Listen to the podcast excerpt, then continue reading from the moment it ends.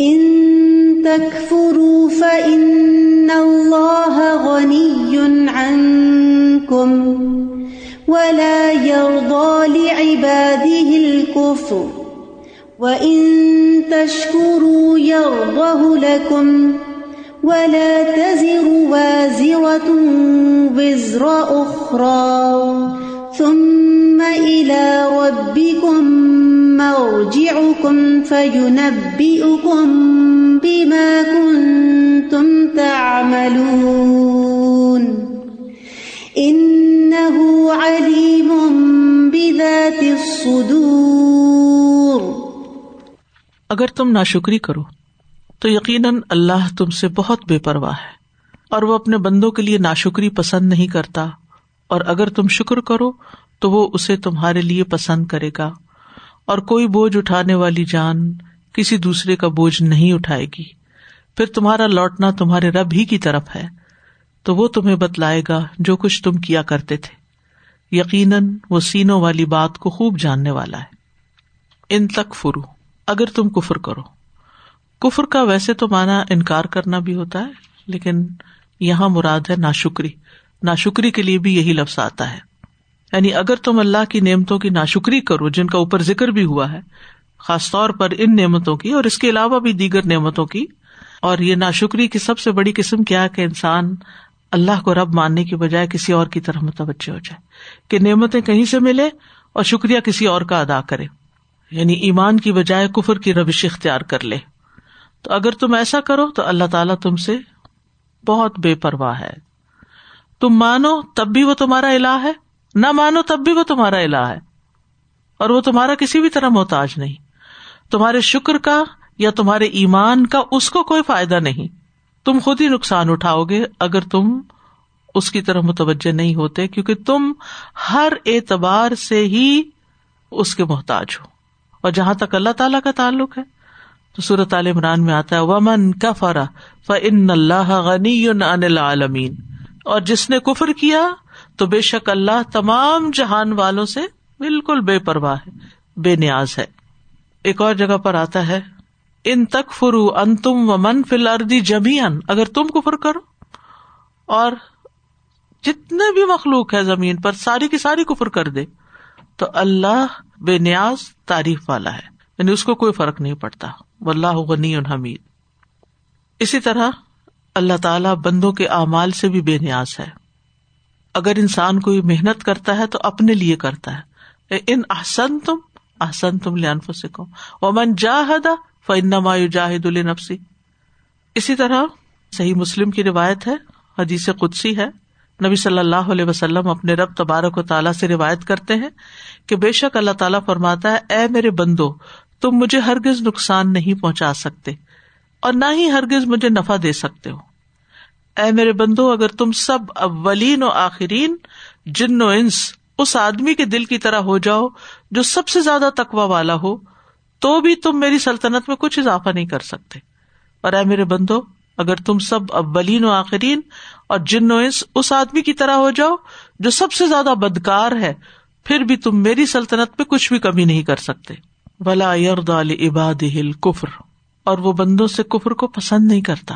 یعنی اس کو فرق کوئی نہیں پڑتا اگر تم کفر کرو۔ لیکن اس کو اچھا نہیں لگتا، وہ راضی نہیں ہوتا۔ تو ابودیت جو ہے، یہ دو طرح کی ہوتی ہے۔ ایک ابودیت عامہ اور ایک ابودیت خاصہ۔ یعنی عباد کا لفظ یہاں آیا نا۔ تو ایک اس کے عام بندے ہیں جو بھی زمین پہ ہیں سارے کے سارے۔ اور ایک خاص بندے ہیں، وہ عباد الرحمان ہے جو اس کے اطاعت گزار بندے ہیں۔ تو یہاں پر کیا مراد ہے؟ یعنی کسی بندے سے بھی وہ ناشکری کو پسند نہیں کرتا۔ اور ایک خاص الخاص بندے بھی ہوتے ہیں جیسے پیغمبر ہیں۔ بسکر عبادنا ابراہیم و اسحاق و یعقوب العیدی و لبسار تو یہ خاص ابودیت ہے۔ تو بندوں کو یہ زیب نہیں دیتا کہ وہ اللہ کا کفر کرے یا اللہ کی ناشکری کرے کیونکہ اللہ سبحان تعالیٰ کو یہ بات پسند نہیں۔ یعنی انسان اگر تھوڑا سا بھی عقل سمجھ سے کام لے کہ جتنی بھی میرے پاس نعمتیں ہیں، یہ آئی کہاں سے ہے اگر اس کو یہ سمجھ آ جائے کہ اللہ نے دی ہے۔ اگر اللہ کا نام بھی نہیں اس کو پتا، یا پوری طرح پہچان بھی نہیں، تو بھی اس کا دل اسی چیز کی طرح متوجہ ہونا چاہیے کہ جس نے یہ سب کچھ دیا ہے، یہ فطرت کا بھی تقاضا ہے، عقل کا بھی تقاضا ہے، اخلاقی تقاضا بھی یہی ہے کہ جس نے مجھے یہ سب کچھ دیا ہے، مجھے اسی کا شکر گزار ہونا چاہیے، اسی کا وفادار ہونا چاہیے۔ اللہ سبحان تعالیٰ کو یہ بات پسند ہے کہ صرف اسی کی عبادت کی جائے۔ رسول اللہ صلی اللہ علیہ وسلم نے فرمایا، بلا شبہ اللہ تمہارے لیے تین چیزیں پسند کرتا ہے اور تین ناپسند کرتا ہے۔ وہ تمہارے لیے پسند کرتا ہے کہ تم اس کی عبادت کرو اور اس کے ساتھ کسی کو شریک نہ کرو۔ اور سب مل کر اللہ کی رسی کو مضبوطی سے تھام لو اور فرقوں میں نہ بٹو۔ اور وہ تمہارے لیے قیل و قال، کثرت سوال اور مال ضائع کرنے کو ناپسند کرتا ہے۔ پھر فرمایا وہ ان تشکرو یار دہ اگر تم شکر کرو تو وہ اس کو تمہارے لیے پسند کرتا ہے۔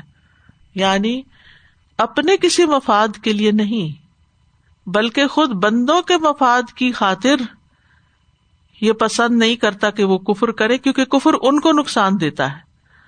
اور دوسرا یہ کہ اگر شکر کرے تو شکر ان کو فائدہ دے گا۔ یاردا الحکم اسے پسند ہے تمہارے لیے۔ کہ تم شکر گزار ہو۔ یہ تمہارے فائدے کے لیے کہ تم شکر گزار ہو، تمہیں فائدہ پہنچے۔ بولے اللہ المسل اللہ اللہ ہی کے لیے بڑی مثال ہے اور انسانوں کو اللہ تعالیٰ پر قیاس نہیں کرنا چاہیے۔ نہ ہی اللہ تعالیٰ کو انسانوں پر کوئی مماثلت ہی نہیں، لیکن بات سمجھنے کے لیے ایک مثال ہے۔ اگر ایک ماں اپنے بچے کو کوئی اچھی عادت سکھانا چاہتی ہے، تو کس لیے؟ تاکہ بچے کو فائدہ پہنچے۔ کیونکہ وہ دیکھتی ہے کہ اگر میں نے اس کو یہ نہیں سکھایا، تو اس کا مستقبل برباد ہو جائے گا۔ مثلاً اس کی تعلیم ہے یا اور کوئی چیز ہے، کوئی اچھی آتے ہیں، کیوں؟ اپنی محبت کی بنا پر۔ وہ کیا چاہتی ہے کہ بچے کو سب کچھ آ جائے، کسی کا محتاج نہ ہو۔ اللہ سبحان و تعالیٰ بھی ہم سے کیا چاہتا ہے کہ ہم ایمان لے آئے ہم اس کے شکر گزار بندے بن جائیں، تاکہ کل ہمیں کوئی تکلیف نہ پہنچے۔ ان تشکر یردا لکم یہ بات اس کو تمہارے لیے اچھی لگتی ہے کہ تم شکر گزار بنو۔ تو ناشکری جو ہے بیسیکلی احسان فراموشی ہے، نمک حرامی ہے، اور ایمان جو ہے وہ انسان کے اندر لازمن شکر پیدا کرتا ہے۔ اور شکر کیا ہے کہ انسان احسان کرنے والے کے احسان کا محترف ہو، اس کی بات مانے۔ دل سے بھی اس کا شکر گزار ہو، قدردان ہو۔ زبان سے بھی اس کا شکر ادا کرے، اس کی نعمتوں کو بیان کرے، اور آزاد سے شکر تو اطاعت کی شکل میں ہوگا۔ مثلاً اللہ سبحان تعالیٰ نے آپ کو ذہنی قبت دی ہے۔ آپ ایک ذہین انسان ہے انٹیلیجنٹ پرسن ہے تب اس کا شکر کیسے ادا ہوگا؟ اس نعمت پر کہ آپ اپنے ذہن کو مثبت کاموں میں استعمال کر کے اللہ سبحان تعالیٰ کی پسند کے مطابق کام کریں، انسانوں کو فائدہ پہنچائے اپنے آپ کو فائدہ پہنچائے نہ کہ اس ٹیلنٹ کو ضائع کر دیں۔ ٹیلنٹ کو ضائع کرنا، اس کا صحیح استعمال نہ کرنا، یہ بھی نہ شکریہ اسی طرح اگر اللہ نے آپ کو جسمانی قوت دی ہے، یا کوئی اسکل دی ہے، یا کوئی علم دیا ہے تو اس کا شکر ادا کرنا کیا صرف اتنا کافی نہیں کہ انسان خوش ہوتا رہے کہ الحمد للہ میرے پاس یہ نعمت ہے۔ یا صرف زبان سے کہہ دے کہ ہاں اللہ کا شکر ہے، اللہ نے یہ بھی دیا، یہ بھی دیا۔ نہیں، شکر کامل نہیں ہوتا جب تک اس سے آگے بڑھ کر مزید اس نعمت کو صحیح رستے میں نہ لگایا جائے۔ اللہ کی پسند کے مطابق استعمال نہ کیا جائے، جب تک شکر ادا نہیں ہوتا۔ مثلاً ہمیں اللہ نے اگر دین کا علم دیا ہے تو جب تک ہم اسے آگے دوسروں تک نہیں پہنچاتے، تو اس نعمت کا شکر ادا نہیں ہوتا۔ اور پھر نعمت کا شکر ادا نہ ہو تو اس میں اضافہ بھی نہیں ہوتا۔ یعنی پھر نعمت ختم ہو جاتی۔ نعمت بھی ایک جگہ نہیں رہتی۔ شکر کرتے جائیں گے تو بڑھتی جائے گی، اس کو پانی ملتا جائے گا، وہ پھلتی پھولتی جائے گی۔ اور اگر شکر ادا نہیں کریں گے تو مرجا جائے گی اور ختم ہو جائے گی۔ تو اس لیے شکر کرنا لازم ہے۔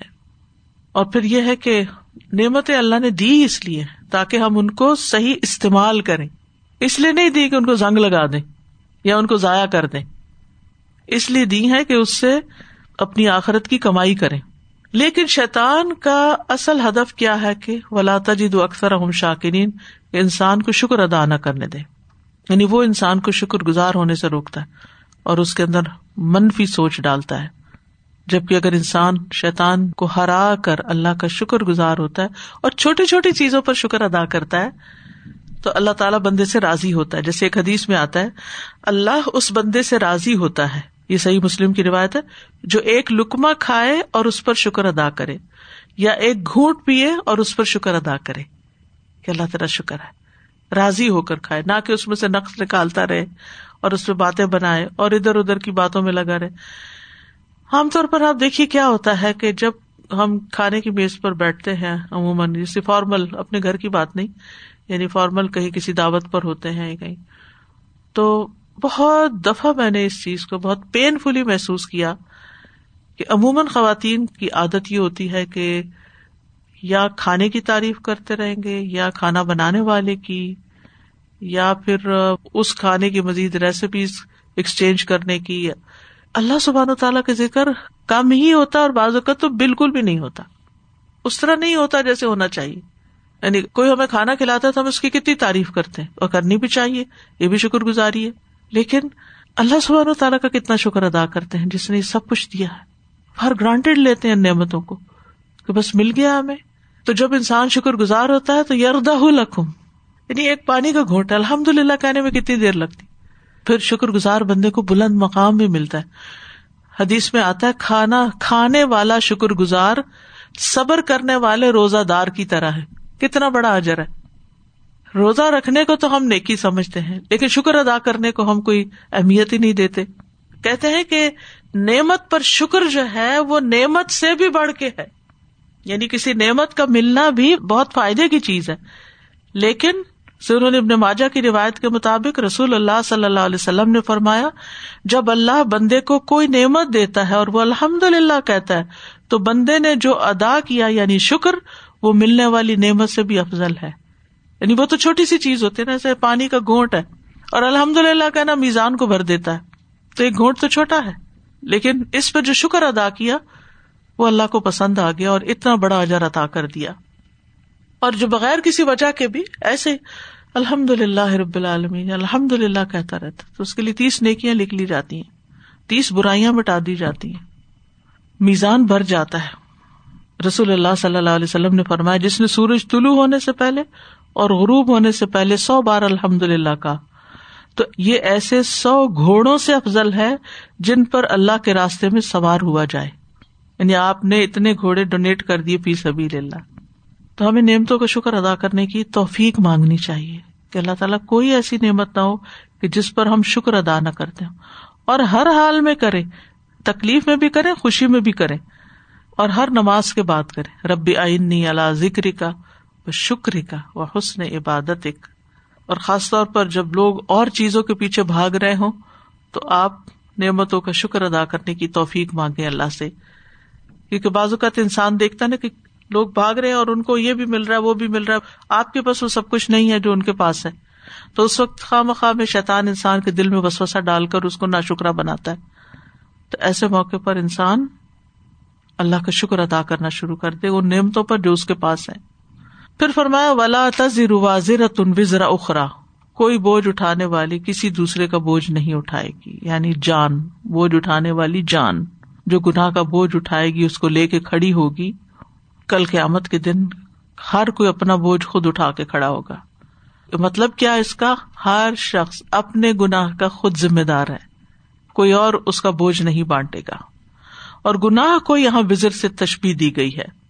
وزر اس بوجھ کو کہتے ہیں جو انسان پشت پہ لاتا ہے، پیٹ پہ لاتا ہے۔ تو گناہ بھی مومن کی کمر توڑ دیتا ہے۔ لگتا ہے کہ سر پہ بوجھ آ گیا۔ اور فزیکلی بھی قیامت کے دن کچھ چیزیں انسان کے اوپر لدی ہوئی ہوں گی۔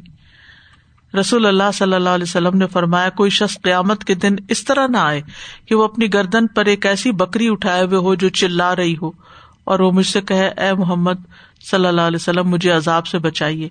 میں اسے یہ جواب دوں گا، میں تیرے لیے کچھ نہیں کر سکتا۔ یعنی دنیا میں اگر کوئی خیالت کی کسی بھی چیز کی، تو وہ انسان کے اوپر اسی شکل میں لاد دی جائے گی۔ اب جیسے قرآن مجید کی عادت بھی ہے نا، یوم یفر المر امن عقی ہی و ام ہی و ابی ہی و صاحبتی ہی و بنی ہی لکل امر امن ہم یوم شاہ یغنی جی ہی یعنی کوئی والدین ہو، اولاد ہو، بیوی ہو، شوہر ہو، کوئی کسی کا ذمہ دار نہیں ہوگا، نہ ہی کوئی بوجھ اٹھائے گا۔ ہاں ایک صورت ہے بوجھ اٹھانے کی، وہ یہ کہ اگر کسی نے کسی کو گمراہ کیا، تو جو گمراہ ہوا، اس کے گناہوں کا بوجھ بھی وہ اٹھائے گا اور وہ خود بھی اٹھائے گا۔ اور اسی طرح اگر کوئی نیکی کے کام کی ابتدا کرتا ہے تو نیکی میں حصے دار ہوگا، لیکن نیکی بوجھ نہیں ہوگی، نیکی فائدہ مند ہوگی۔ تم میں الا ربی کم مرج کم پھر اپنے رب کی طرف تمہیں لوٹنا ہے۔ یہاں الا ربی کم پہلے لایا گیا۔ اصل میں تو یوں ہے نا، پھر تمہارا لوٹنا تمہارے رب کی طرف۔ یعنی لوٹنا رب کی طرف، لیکن تمہارے رب کی طرف تمہارا لوٹنا ہے۔ اس میں حسر کا مانا آ گیا ہے۔ کیونکہ اللہ سبحان و تعالی ہی کے پاس سب کو جا ٹھہرنا ہے۔ اور مرضی حکم کا مطلب لوٹنا یعنی موت کے بعد واپس جانا۔ قیامت کے دن۔ فیونب اکم بما کن تم تاملون کیوں جانا ہے رب کے پاس؟ پھر وہ بتائے گا تمہیں جو تم عمل کرتے رہے۔ اپنے اعمال کے ساتھ جانا ہوگا اور اعمال دکھائے جائیں گے۔ اور وہ حدیث بھی آپ کو یاد ہوگی کہ کس طرح اللہ سبحان و تعالی بندے کو اس کے گناہوں کے بارے میں پوچھیں گے اور یہاں تک کہ انسان کہے گا، اب تو میں ہلاک ہوا ہی ہوا، اب تو میری بچنے کی کوئی صورت نہیں۔ تو اللہ سبحان و تعالیٰ فرمائے گا، میں نے دنیا میں تیرے گناہ ڈانپے، میں آج بھی ڈانپتا ہوں۔ یعنی حتیٰ کہ مومن کے لیے بھی وہ ایک وقت مشکل ہوگا۔ ہاں کچھ خوش قسمت ہوں گے جو بلا حساب، بغیر پوچھے، سیدھے جنت میں چلے جائیں گے۔ ان کو نہیں روکا جائے گا۔ ان علی ممبدات سدور بے شک وہ سینوں کے بھید بھی جانتا ہے۔ وزات سدور سے مراد دل ہے یعنی دلوں کے بھید جانتا ہے۔ کیونکہ قرآن مجید میں آتا ولا کنتام القلوب اللہ سدور قلوب ہے جو سے دور میں ہے تو اس کا کیا مطلب ہے؟ اس میں یہ اشارہ کیا جا رہا ہے کہ جو تمہارے دل کی باتیں ہیں نا، ان پہ بھی پھر پوچھ ہو سکتی ہے کہ تمہاری نیتیں کیا تھی یومتب السرائر، جس دن چھپی ہوئی باتوں کی جانچ پڑتال ہوگی۔ وہ حسل معاف سدور کا لفظ آتا ہے نا صورت الادیات میں، کہ جو کچھ سینوں میں ہے ظاہر کر دیا جائے گا، حاصل کر لیا جائے گا۔ دنیا میں انسان کا جو حساب کتاب ہوتا ہے، اس کے ظاہری اعمال پہ ہوتا ہے۔ نیت نہیں دیکھی جاتی کہ کس نیت سے کیا ہے۔ لیکن قیامت کے دن ظاہری اور باطنی دونوں کو سامنے رکھ کر فیصلہ ہوگا۔ کہ اگر نیکیاں کی تو کس نیت کے ساتھ کی، کس ارادے کے ساتھ کی؟ اور اس معاملے میں انسان کو بہت محتاط ہونے کی ضرورت ہے، کیونکہ بعض اوقات انسان نیکی کے کام کر رہا ہوتا ہے، لیکن وہ دنیا کی خاطر کر رہا ہوتا ہے۔ اس کی ایک مثال کیا ہے؟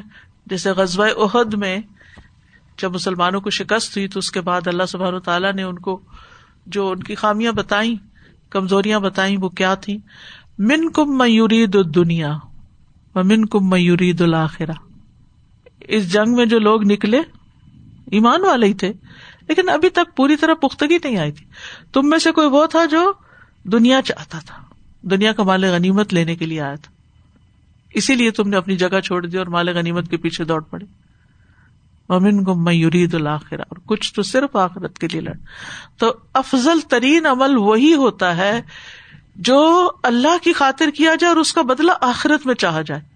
اس کا یہ مطلب نہیں ہوتا کہ اللہ تعالیٰ دنیا میں کچھ دیتا نہیں۔ وہ دنیا میں بھی ضرور دے گا۔